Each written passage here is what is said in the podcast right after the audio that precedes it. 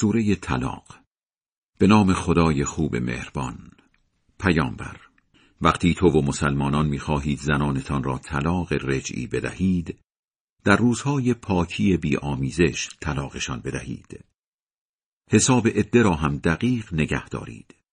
صاحب اختیارتان خدا را در نظر بگیرید و شرطهای طلاق را رعایت کنید.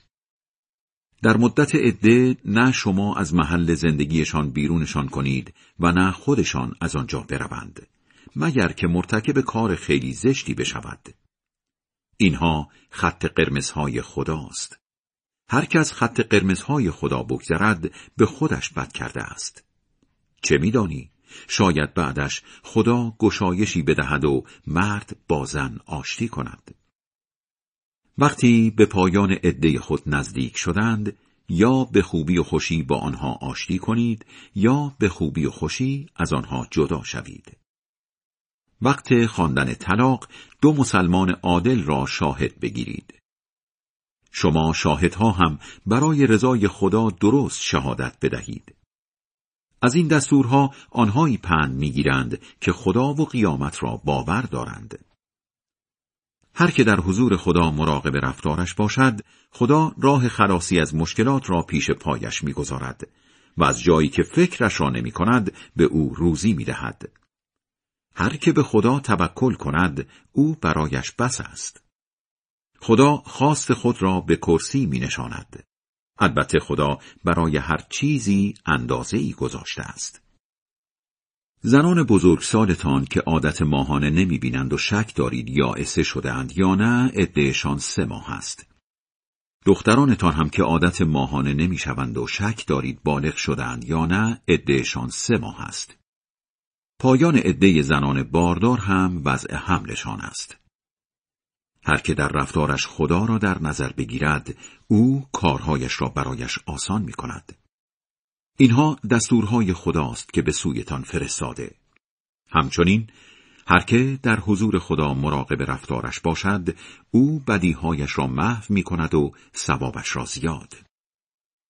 بله زنان طلاق داده شده را در دوره عده در همان محل سکونت خودتان و به اندازه امکاناتتان اسکان بدهید و با کم گذاشتن از مخارج و محل زندگی در فشارشان نگذارید.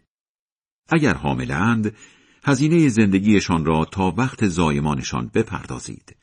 بعدش اگر شیر هم دادند مزدشان را بدهید و در کارهای بچه به خوبی و خوشی با هم هماهنگ باشید.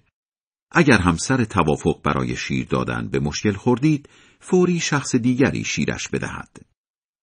برای اینجور خرچها هر که دستش باز است به تناسب توان مالیش هزینه بکند و هر که دستش تنگ است از همان قدر که خدا به او داده.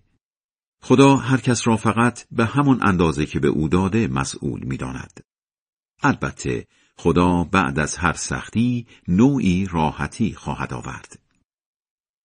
چه شهرهای زیادی که متکبرانه از فرمان خدا و پیامبرش سرپیچی کردند پس مو را از ماست کشیدیم و عجیب مجازاتشان کردیم. بله، کیفر کارهایشان را در همین دنیا چشیدند و آخر عاقبت کارشان خسارت بار بود.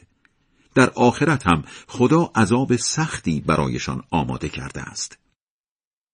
ای مردم عاقل و با ایمان در حضور خدا مراقب رفتارتان باشید خدا چیزی را به سویتان فرستاده که مایه یادآوریتان باشد همان پیامبری که آیه های روشنگر الهی را به دقت برایتان می‌خواند تا مؤمنان درستکار را از تاریکی های اعتقادی و اخلاقی به طرف نور معرفت و پاکی بیرون بکشد. خدا آنهایی را که باورش کنند و کار خوب بکنند در باغهایی پردرخت جای می‌دهد که در آنها جویها روان است و همیشه آنجا ماندنی اند. خدا رزق و روزی خوبی برایشان تدارک دیده است. خداست که هفت آسمان و هفت زمین را آفریده است.